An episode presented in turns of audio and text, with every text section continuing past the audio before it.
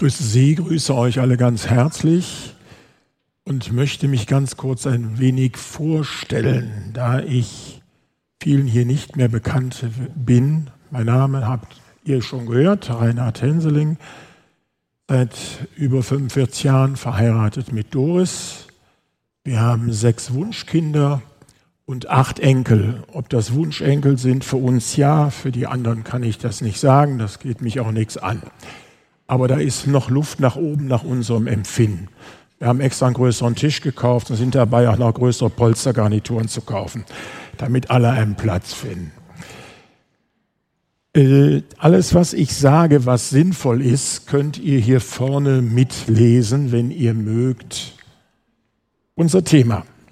Nur die Liebe lässt uns leben. Ich habe das Thema geklaut bei Mary Rose. Denn so lautete der Siegersong des Grand Prix der Eurovision 1972, schon ein paar Tage her. Nur die Liebe lässt uns leben. Ich gebe ihr recht, ohne Liebe wäre unser Leben nicht lebenswert. Doch was jetzt Mary Rose speziell unter Liebe versteht in ihrem Song, kann ich nicht sagen. Love, love, love, that is all you need, that is all you need. Ich möchte gerade singen, aber ich kann es nicht. Dieser berühmte Beatles-Song, den meisten bekannt, ein Welterfolg bis heute. Liebe ist alles, was du brauchst. Liebe ist alles, was du brauchst. Liebe ist alles, was du brauchst. Liebe ist alles, was du brauchst.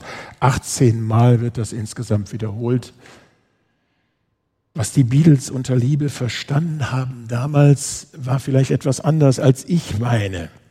Aber auf jeden Fall tolles Lied. Ich bin immer noch ein Beatles-Fan, obwohl ich schon uralt bin. Gott ist Liebe, so sagt es die Bibel. Wir lieben unsere Partner, wir lieben unsere Kinder, unsere Enkel, den Sonnenschein, lieben Kaffee oder Tee und ein Stück Sahnetorte dabei. Die Agape, die göttliche Liebe ist etwas, was über alledem steht über allem menschlichen Leben und Leben.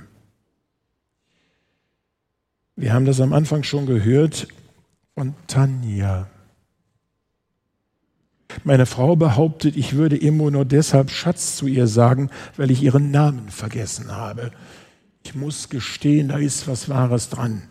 Äh, unsere Kinder und auch unser Hund wussten immer bei der Betonung, wenn ich Schatz sagte, wer gemeint war. Äh, inzwischen ist das ein bisschen anders. Ich habe auswendig gelernt. Mich liebt doch keiner. Ein Hilfeschrei, den die meisten von uns bedauerlicherweise schon mal so erlebt haben oder von sich gegeben haben. Da ist eine langjährige Beziehung zu Bruch gegangen. Liebeskummer tut weh, entsetzlich weh. Von Friedhelm Sticht, einem meiner Dozenten, habe ich den folgenden Satz gelernt ein Grundbedürfnis von uns allen, authentische Liebe in einer verlässlichen Beziehung. Ich möchte das ein bisschen modifizieren und erweitern, authentische Liebe in verlässlichen Beziehungen. Damit ist nicht gemeint, dass ich mir die Mehrehe wünsche, sondern damit meine ich, das sind verschiedene Beziehungen und auch verschiedene Liebesbeziehungen zu unseren Kindern anders als zu unseren Enkeln, zu unseren Enkeln anders als zu unserem Partner, zu unseren Nachbarn oder zu unseren Freunden. Was ihr hier nicht mitlesen könnt, ich versuche jetzt mal eine Definition für eheliche Liebe. Darüber können wir nachher diskutieren. Es ist ein Versuch. Die Würde des anderen achten und das Wohl des anderen suchen, die Würde des anderen achten, das Wohl des anderen suchen. Diskussionsgrundlage. Wir schauen uns mal miteinander an, wie Jesus Liebe interpretiert hat und wie er Liebe im Alltag gelebt hat. Man könnte sagen, göttliche Liebe in Aktion. Erster Gedankengang, aufgetischt. Die Feier beginnt. Jesus ist auf ein Fest eingeladen, ein Dorfereignis. Dort spricht er über die unbeschreibliche Liebe Gottes, die sich in der restlosen Vergebung unserer Sünden zeigt. Das Fest unvergesslich für alle. Ein stadtbekannter frommer Unternehmer, ein Pharisäer, hat geladen. Die Gäste sind natürlich handverlesen. Als Ehrengast wird Jesus dazu eingeladen. Er war damals relativ bekannt und deshalb konnte es gut sein fürs Geschäft, fürs Image, ihn vorzuzeigen. Ob der Gastgeber Jesus mochte, das wird nicht unbedingt gesagt. Im Urteil Jesus schließt er auf jeden Fall nicht gut ab. Jesus ist eine interessante und bekannte Persönlichkeit geworden. Vielleicht, so könnte sich der Gastgeber das vorgestellt haben, wird er noch ein Wunder tun auf meinem Fest und das wäre natürlich dann ein schon sensationelles Event. Der Festraum, typisch für die damalige Zeit, das Ambiente ist orientalisch, das heißt auch, man liegt zu Tisch auf Teppichen. Der linke Arm auf Polstern abgestützt, der rechte frei zum Essen. Klammer auf. Wenn ihr mal bei Orientalen eingeladen seid zum Essen, immer nur mit der rechten Hand nehmen, mit der rechten Hand weitergeben, mit der rechten Hand essen, möglichst darauf achten, dass ihr vorher mindestens die rechte Hand gewaschen habt, am besten beide Hände. Nicht vergessen, die rechte. Damit gibt man Essen weiter und nimmt es auch zu sich selbst. Natürlich haben alle vorher die Schuhe ausgezogen, ist ja klar.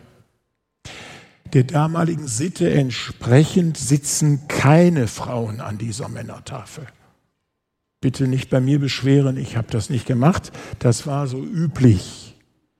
Aber Zuschauerinnen und Zuhörerinnen sind durchaus normal.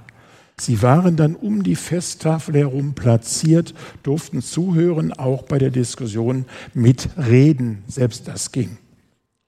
Der Gastgeber, ein echter Traditionalist, Gastfreundschaft hatte und hat im Orient einen außergewöhnlich hohen Stellenwert.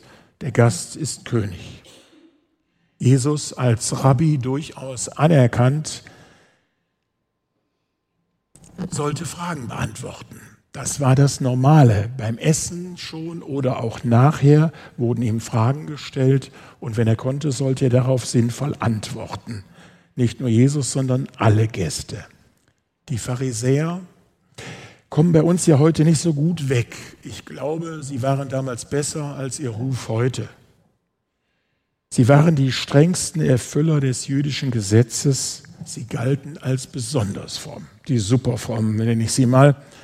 Wir würden diesen Hausherrn heute wertkonservativ nennen. Ordnungen, Formeln, Regeln, Gebote, Verbote bestimmen den kompletten Alltag und den Umgang miteinander. Und sie verhindern Leben. Sie verhindern Leben.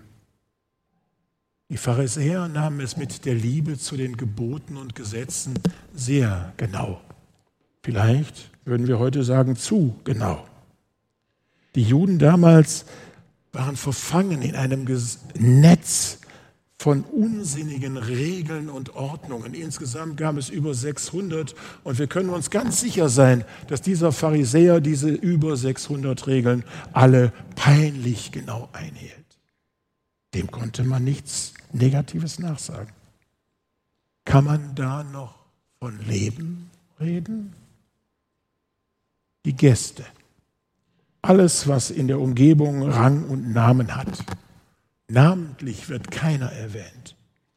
Sie sind alle nur Randfiguren, aber alle werden unfreiwillig Zeugen der göttlichen Majestät Jesu. Aber nicht alle werden überzeugt. Jesus, so sehen wir, hat keinerlei Berührungsängste. Weder mit den superfrommen und selbstgerechten, noch mit den Zöllnern und Sündern. Er liebt sie alle ausnahmslos. Sogar die erklärten Feinde, die wahrscheinlich mit am Tisch sitzen, zumindest lässt der Verlauf der Dinge darauf schließen. Die Pharisäer, Schriftgelehrten, Sadduzäer, die Leute, die den Buchstaben ernster nahmen als die Liebe zum Mitmensch. Sie kommen nachher zu Wort, als sie unausgesprochen Kritik an Jesu Handeln üben. Die super frommen Theologen fragen, wie kann der Sünden vergeben? Nur er kann. Jesus. Sonst niemand. Zweiter Gedankengang. Eingemischt. Ein super Skandal. Plötzlich ist eine stadtbekannte Dame vom leichten Gewerbe im Festraum und verändert schlagartig alles. Eingeladen war sie natürlich nicht, aber sie rauswerfen würde den Konflikt und den Skandal nur noch vergrößern. Außerdem ist diese Dame nicht zu bremsen durch nichts. Namenlos, so habe ich sie genannt, sprengt die schöne Feier. Sie fällt völlig aus dem Rahmen. Aber sie hat auch nichts zu verlieren. Ihr Ruf ist sowieso hin. Ist der Ruf erst ruiniert, lebt man völlig ungeniert, so haben wir das früher gesagt. Allen ist klar, diese Frau hat hier nichts zu suchen. Sie trägt den Stempel Prostituierte. Damit will hier keiner was zu tun haben. Zumindest nicht öffentlich. Ich habe mich gefragt, wer von den Herren wird ihre Dienste schon in Anspruch genommen haben? Der Text sagt nichts darüber. Im Dorf ist sie ausgegrenzt. Sie hat sich selbst zur Außenseiterin gemacht. Keine Chance auf Veränderung? Fragezeichen. Man geht ihr auf jeden Fall aus dem Weg, denn wenn man einer solchen begegnet, dann könnte man ja selbst unrein werden, so war die Denke. Abstand halten war deshalb die Devise. Ignorieren. Und es ging sogar bis dahin, dass man vor ihr ausspuckte. Größere Verachtung konnte man ihr kaum entgegenbringen. Diese Schlampe, alles nur peinlich. Erlauben Sie mir einen Hinweis. Es gibt in unserer Sprache Worte, die man am besten nicht benutzt. Dazu gehört dieses Wort Schlampe. Dazu gehört unter anderem auch das Wort Versager. Streichen Sie doch bitte diese Worte aus Ihrem Vokabular.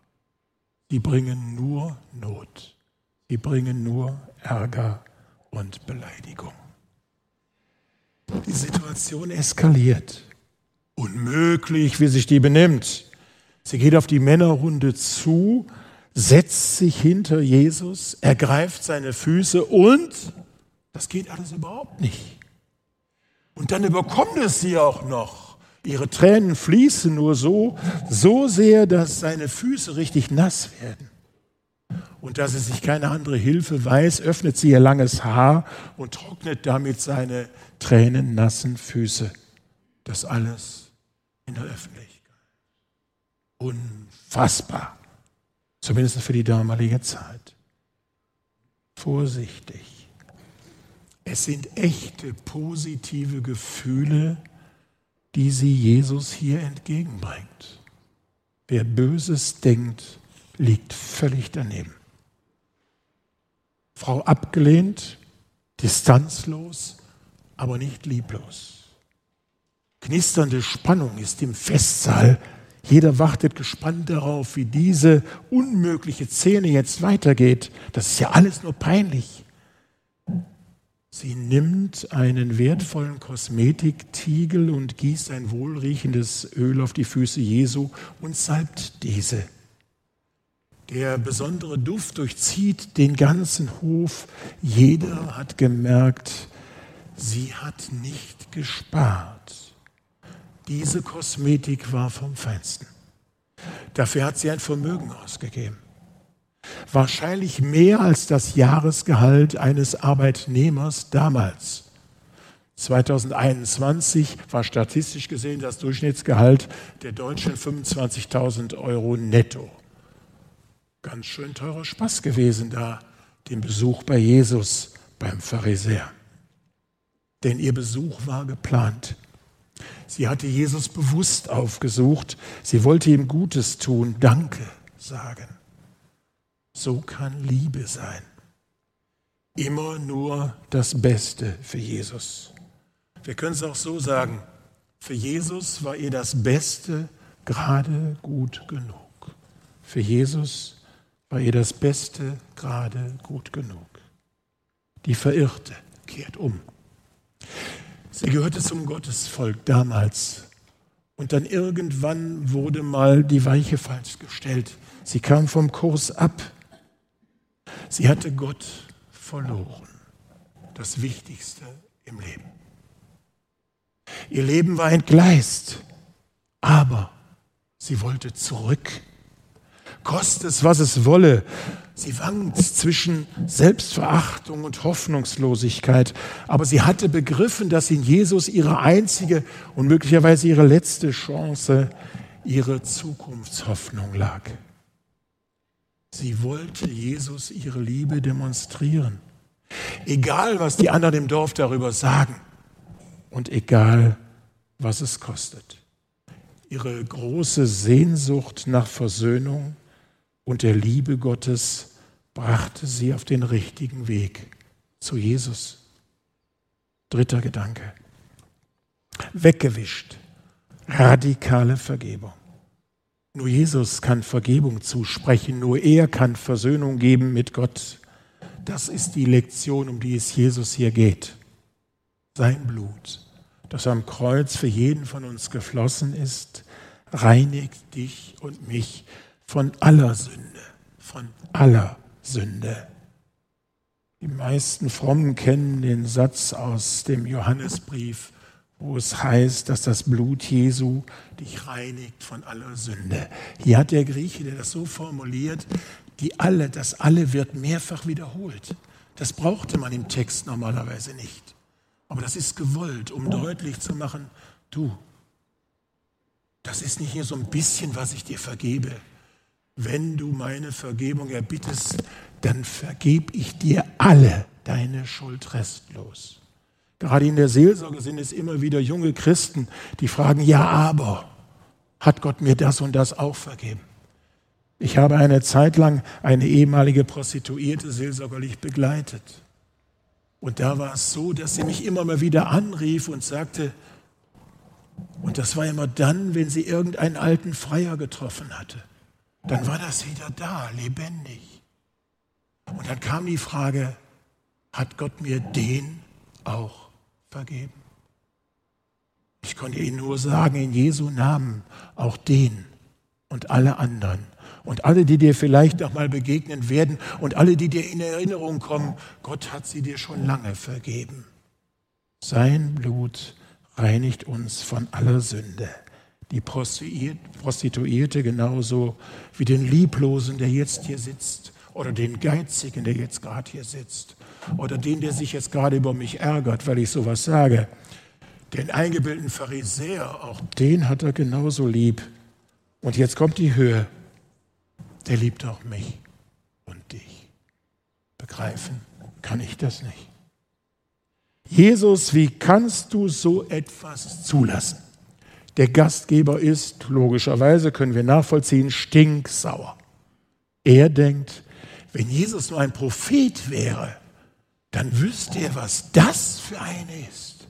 Und was hier abgeht, das geht überhaupt nicht wenn Jesus auch nur ein bisschen mit Gott zu tun hat, dann müsste er doch diesen peinlichen Auftritt hier durchschauen und schleunigst beenden. Weit gefehlt. Jesus grenzt sich nicht von dieser Frau ab. Ganz im Gegenteil. Er belobigt sie und stellt sie als Vorbild dar.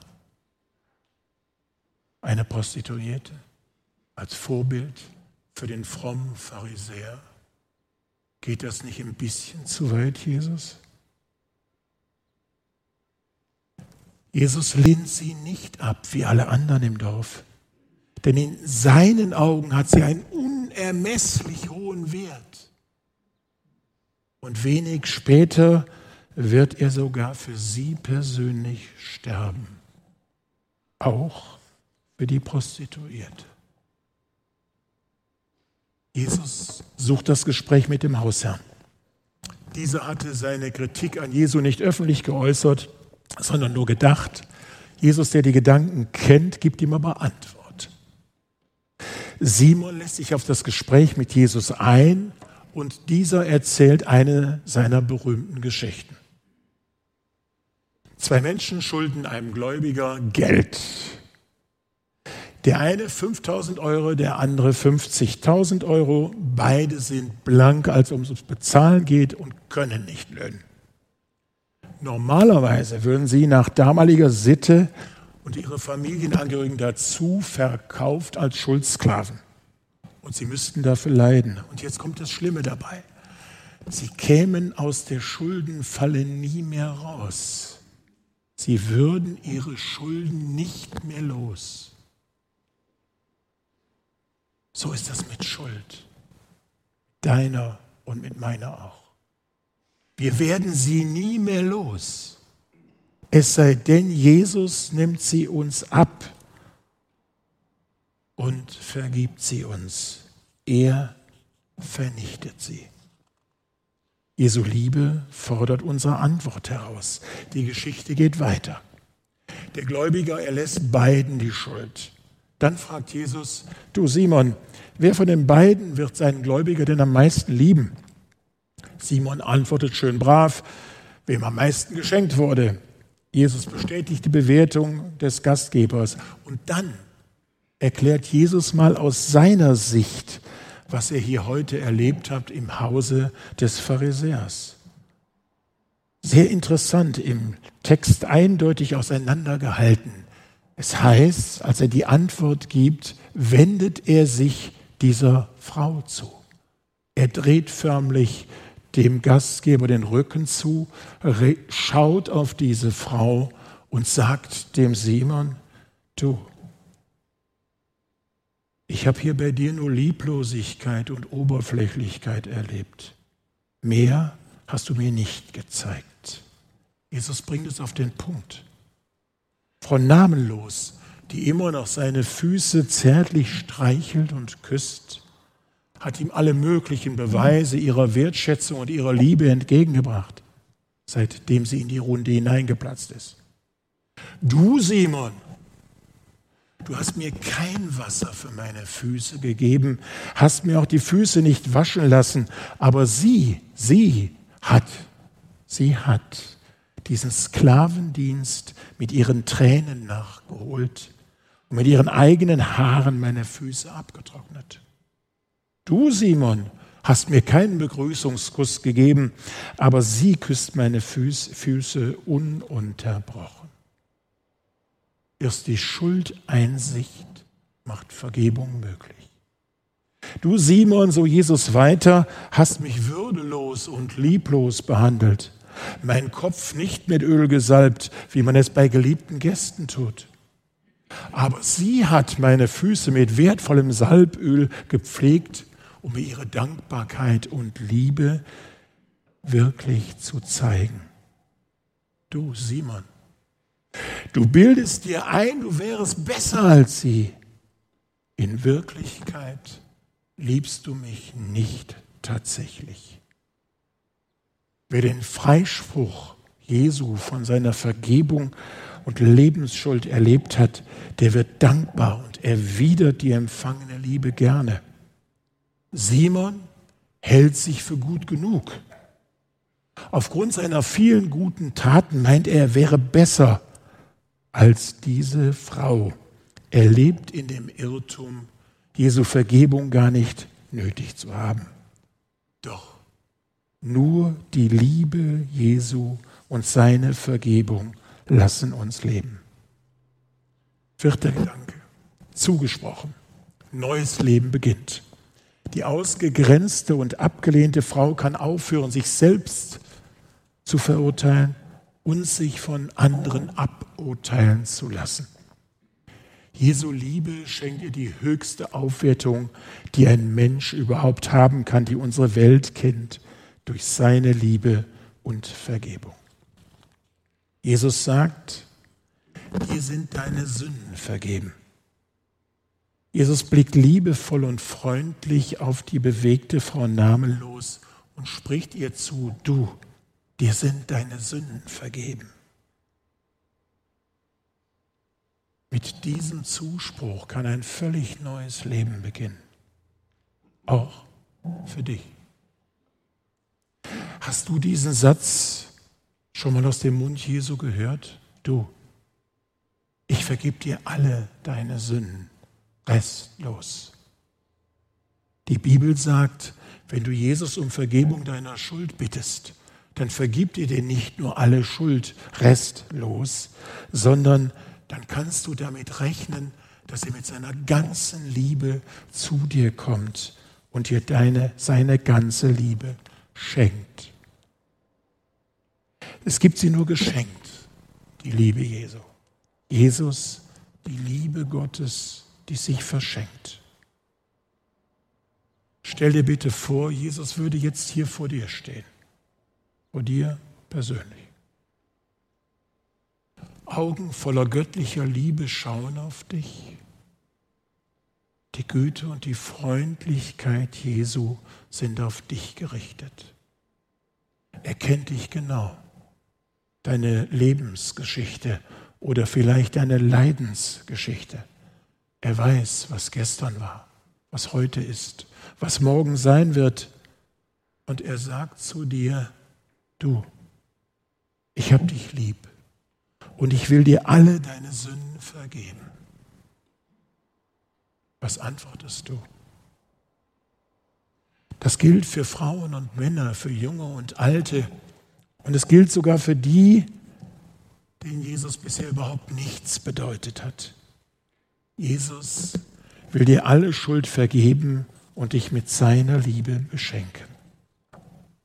Jesus zeigt uns, so geht Liebe. Du bist erstaunt? Das waren die Gäste damals auch. Das klingt ja auch fast unglaublich. Der einzige und allmächtige Gott hat göttliches Interesse an dir. Er ruft dich in seine Familie und will dir vergeben, dich mit seiner Liebe beschenken. In den Augen der Festgäste war Miss Ungeliebt das allerletzte. Mit der wollte niemand etwas zu tun haben. Eine totale Außenseiterin, asozial abgestempelt weg. Gott liebt uns gerade dann am meisten, wenn wir es am wenigsten verdienen. Gott liebt dich gerade dann am meisten, wenn du es am wenigsten verdienst. Denn Jesus hat keinerlei Berührungsängste mit deiner Schuld. Er nimmt sie weg. Er vernichtet sie aus Liebe zu dir. So geht Liebe Jesu. Wir können hier lernen, so ist Jesus. Nur er. Er liebt dich, wenn dich sonst niemand liebt. Klammer auf, ich halte es für ein Irrtum, wenn wir manchmal in diesen komischen Gefühlen hängen, es liebt mich ja keiner glaube nicht, dass das stimmt. Das ist das eine. Aber bei einem bin ich mir ganz sicher, die Liebe Jesu gilt dir immer. Einer liebt dich jederzeit, das ist Jesus. Egal was war in deiner Geschichte, egal was heute ist oder egal was morgen sein wird. Seiner Liebe gibt das keinen Abbruch. Er wirbt um jeden Menschen, egal wer es auch er macht keine Unterschiede. Seine Liebe gilt jedem. Er verlangt keine besonderen Taten. Er macht alles.